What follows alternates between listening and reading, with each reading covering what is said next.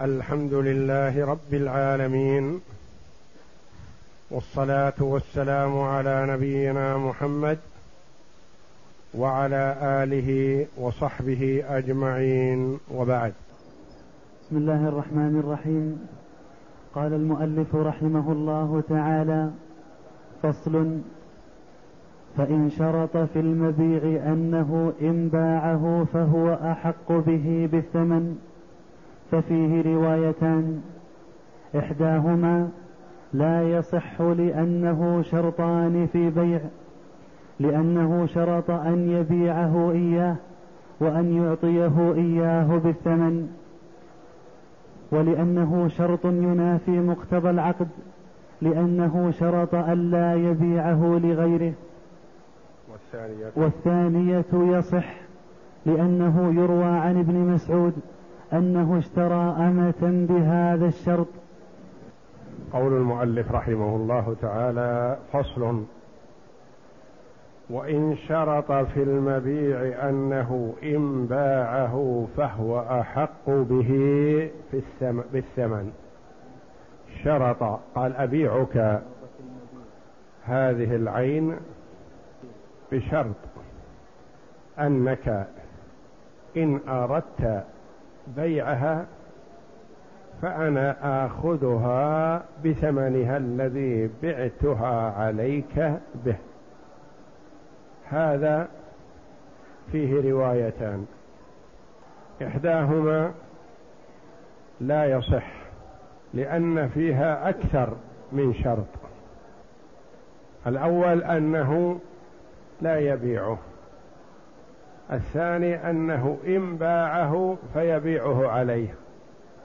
والثالث أنه إذا باعه عليه يكون بالسعر السابق بالقيمة السابقة. يعني ما تطلب مني زيادة. والنبي صلى الله عليه وسلم قال لا شرطان في البيع. يعني ما يصح أن يكون في البيع شرطان. شرط واحد لا بأس. شرطان لا يصح.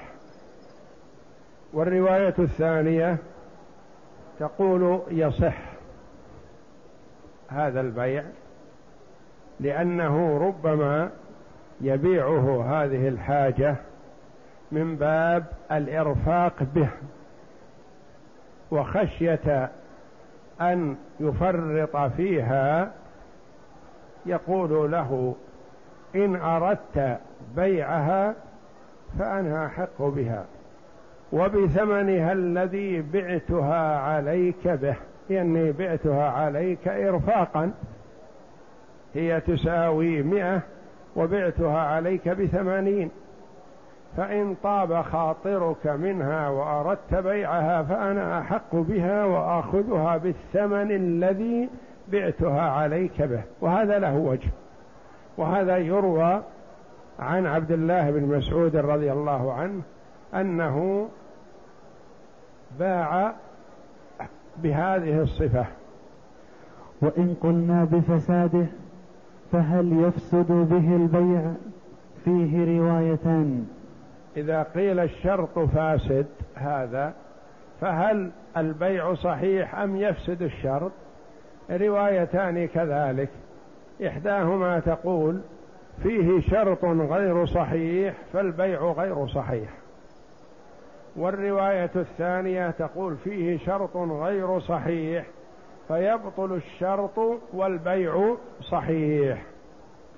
فصل وكل موضع فسد العقد لم يحصل به ملك وإن قبض لأنه مقبوض بعقد فاسد فأشبه ما لو كان الثمن ميتة ولا ينفذ تصرف المشتري فيه. وعليه رده بنمائه المنفصل والمتصل وأجرة مثله مدة مقامه في يده. ويضمنه إن تلف أو نقص بما يضمن به المغصوب لأنه ملك لأنه ملك غيره حصل في يده بغير إذن الشرع أشبه المغصوب. يقول وكل موضع فسد العقد لم يحصل به ملك. يعني إذا قيل هذا العقد فاسد مثلا باع دارا بألف. ثم تبين لنا أن العقد هذا فاسد.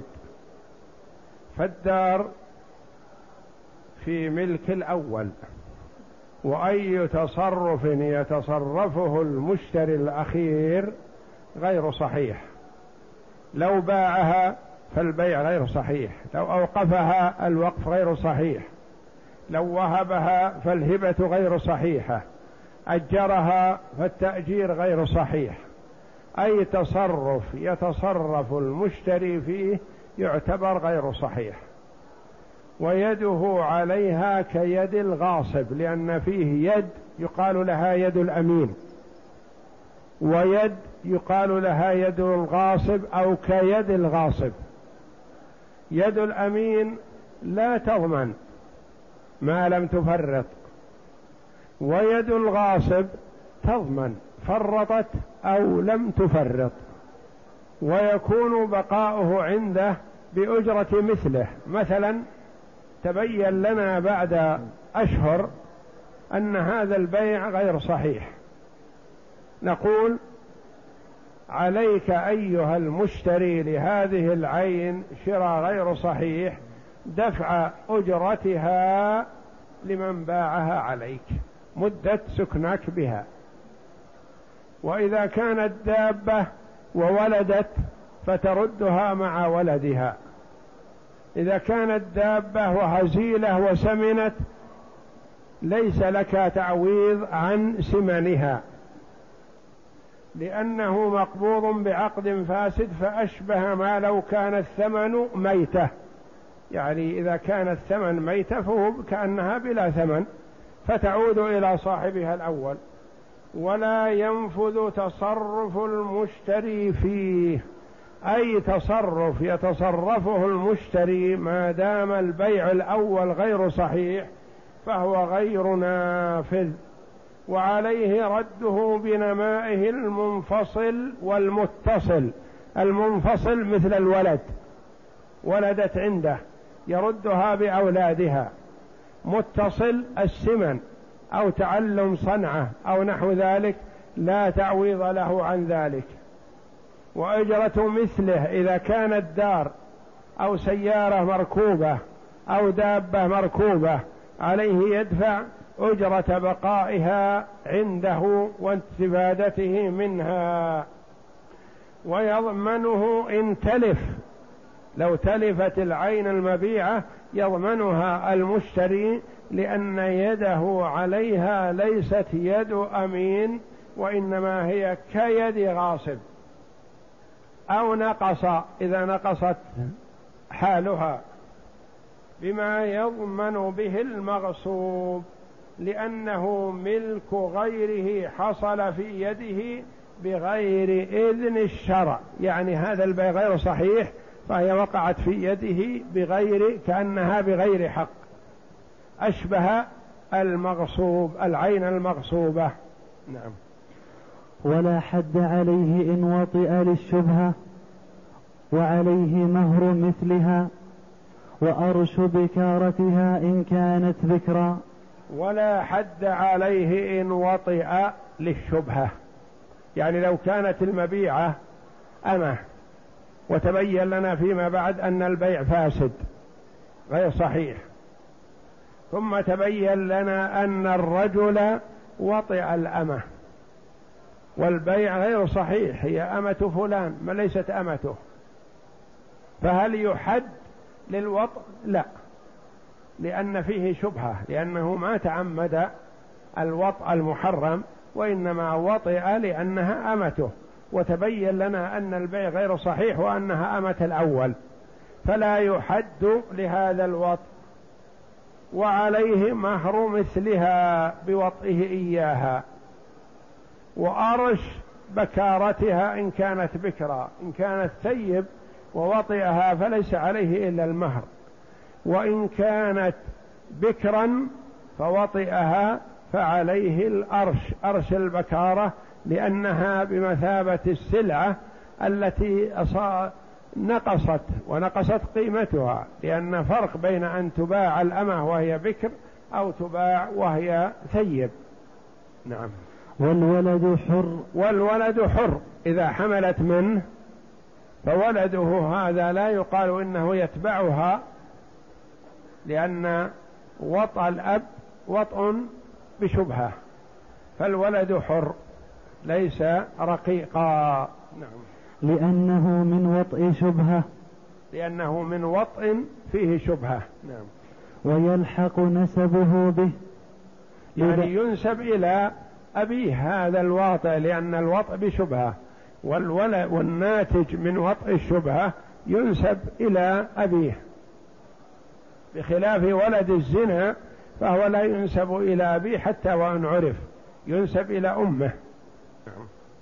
ويلحق نسبه به لذلك ولا تصير به الجارية أم ولد. أم, أم ولد ولا تصير الجارية أم ولد لأن الأمة إذا وطئها سيدها وحملت منه وأنجبت منه ولدا ولو مات تسمى أم ولد لا تباع ولا توهب وتعتق بوفاة سيدها وليست زوجة وارثة ولا أمة تباع وإنما تسمى هذه أم ولد.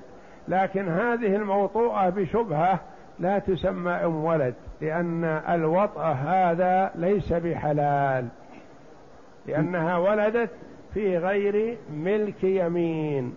يعني إذا ولدت لسيدها الذي ملكها ملكا صحيحا تكون أم ولد. لكن ولدت لواطئ بشبهة لا يحد لأجل الشبهة والولد حر ولا ولا تعتق بهذا الولد لأنها لم يكن وطئها هذا وطئا حلالا وإنما هو وطء غير حلال لكن درئ الحد لأجل الشبهة. لأنها ولدت من غير ملك وإن حكمنا بفساد الشرط وحده فقال القاضي يرجع المشترط بما نقص لأنه إنما سمح به لأجل الشرط فإذا لم يحصل رجع بما سمح به. أي شيء مثلا بيع بشرط فلا يخلو.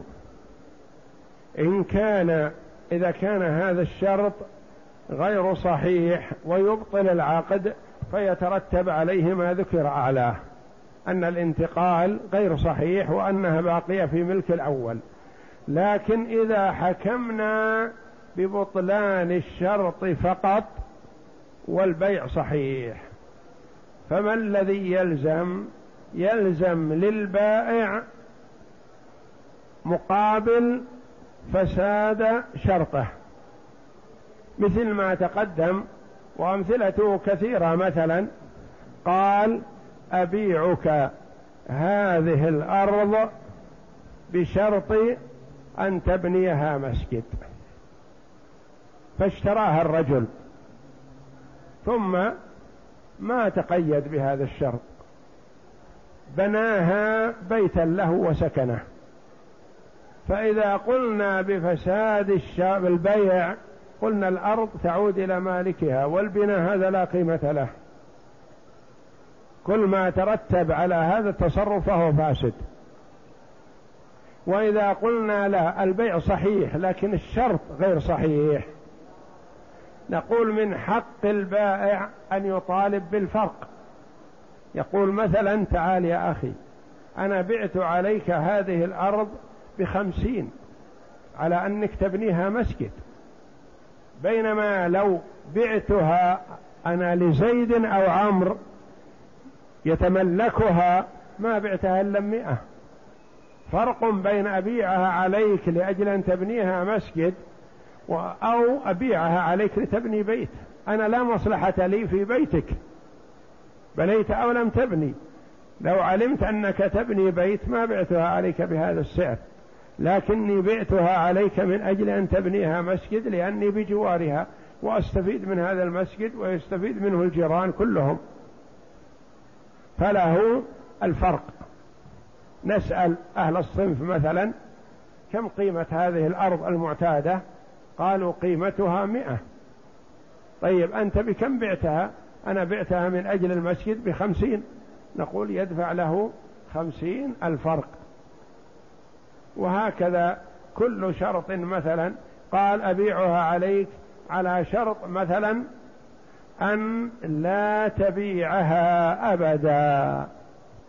أبيعها عليك على شرط أن لا تبيعها. فإذا قلنا بفساد البيع قلنا العين هذه تعود إلى صاحبها. وإذا قلنا بصحة البيع وفساد الشرط فحينئذ نقول كم قيمتها المعتادة؟ يقول أنا لو بعتها على زيد أو عمرو ما بعتها إلا بمئة. لكني بعتها على هذا واشترطت عليه ألا يبيعها لأني أحب أن يكون بجواري. أحب أن يكون جارا لي هو. فأنا بعتها عليه بثمانين واشترطت عليه ألا يبيع. فإذا به الآن باع على عمرو. فنقول من حق البائع الأول أن يطالب بفرق الشرط الذي فسد فصل. ولا يحل البيع بعد النداء للجمعة قبل الصلاة لمن تجب عليه الجمعة. لقول الله تعالى يا أيها الذين آمنوا إذا نودي للصلاة من يوم الجمعة فاسعوا إلى ذكر الله وذروا البيع. فإن باع لم يصح للنهي. ولا يجوز البيع بعد النداء للجمعة قبل الصلاة لمن تجب عليه الجمعة. للجمعة نداءان. النداء الأول لا يمنع من البيع والشراء والنداء الثاني الذي حين يصعد الإمام على المنبر للخطبة بعده يحرم البيع والشراء لأنه يشغل عن الصلاة فمنع. لكن يحرم في حق من؟ يحرم في حق من تجب عليه الجمعة.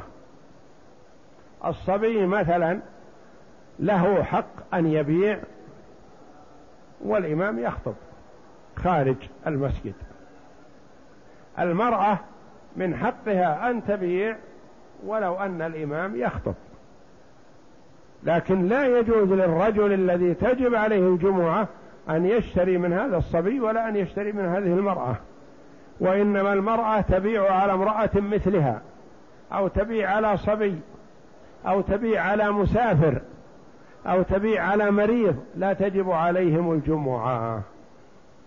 وكذلك الصبي لا يجوز أن يبيع على من تجب عليه الجمعة وإنما يبيع على من لا تجب عليه الجمعة. يستثنى من هذا ما يلزم للجمعة.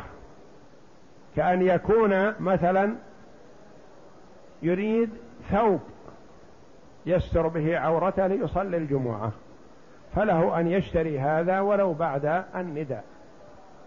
أو يريد ماء ليتوضأ به وليس هناك ماء إلا في البيع ببيع فاشترى ماء من أجل أن يتوضأ به لصلاة الجمعة.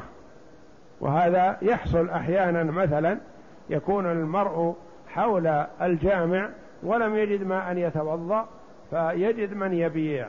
هل يصح أن يشتري منه؟ نعم للحاجة.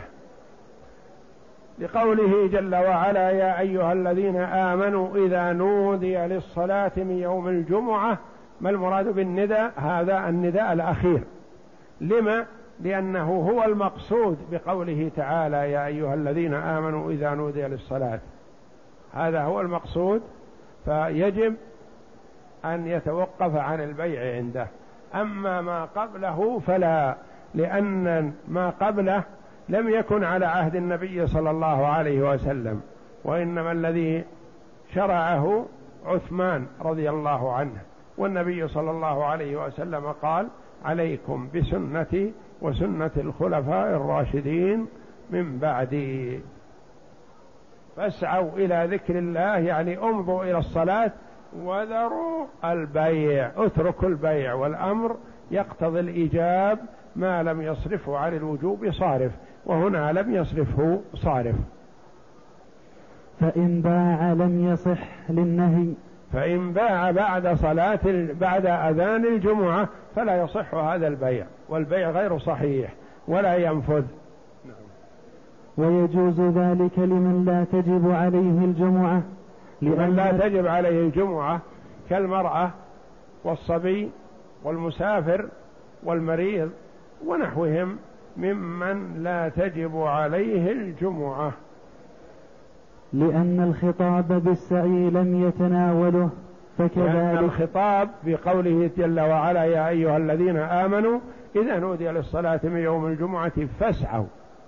فالأمر في قوله فاسعوا ليس لكل إنسان وإنما هو لمن تجب عليه الجمعة. فكذلك للنهي. فكذلك النهي يعني المنع من البيع مقصودا به من لا تجب عليه الجمعة. والنداء الذي يتعلق به السعي والنهي. هو الثاني الذي يكون عند صعود الإمام المنبر. نعم لأنه هو الذي كان على عهد النبي صلى الله عليه وسلم. لأنه الذي كان على عهد رسول الله صلى الله عليه وسلم فتعلق الحكم به. وإنما زاد الأول عثمان رضي الله. وإنما زاد الأول مفعول به. وإن عثمان رضي الله عنه. وإنما زاد الأول عثمان رضي الله عنه. عثمان رضي الله عنه هو الذي زاد النداء الأول يوم الجمعة كما تقدم لنا وذلك أنه لما اتسعت المدينة وصار الناس ينشغلون وقد لا يعلمون عن قرب صلاة الجمعة إلا حينما يسمعون الندى على بين يدي الخطيب فيتهيأوا للصلاة فقد تفوتهم أو تفوتهم الخطبة. فأمر رضي الله عنه بالنداء الأول لإشعار الناس بقرب صلاة الجمعة ليتهيأوا لذلك. نعم. وفي النكاح والإجارة وجهان أحدهما حكمها حكم البيع لأنهما عقدا معاوضة. والثاني يصحان لأنهما غير منصوص عليهما وليس في معنى المنصوص لأنهما لا يكثران فلا تؤدي إباحتهما إلى ترك الجمعة بخلاف البيع. وفي النكاح والإجارة وجهان. يعني هل يصح أن يعقدوا النكاح بعد الأذان الجمعة الثاني وهل يصح أن يعقد الإجارة بعد الندى يوم الجمعة للجمعة؟ وجهان قال. قال لا يصح. الوجه الأول لا يصح. لما؟ قال لأن البيع والإجارة والنكاح حكمهما سواء. لأنهما عقود معاوضة. تشتري هذا بكذا تستأجر هذا بكذا تتزوج هذه المرأة بكذا فهي عقود معاوضة. حكمها حكم البيع فكما أنه لا يصح البيع فكذلك لا يصح التأجير ولا يصح عقد النكاح.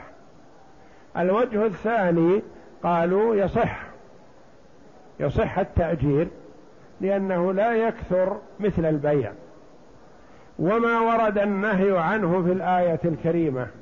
ورد النهي عن البيع. فاسعوا إلى ذكر الله وذروا البيع. ما قال وذروا العقود أو التصرفات وإنما قال وذروا البيع. فيترك البيع وأما ما عداه من العقود فتصح. ولأنهما لا يكثران فيشغلان عن صلاة الجمعة بخلاف مثلا البيع فالناس بحاجة له باستمرار. فإذا رخص لهم ربما اشتغلوا به وتركوا صلاة الجمعة. والله أعلم. وصلى الله وسلم وبارك على عبد ورسول نبينا محمد وعلى آله وصحبه أجمعين.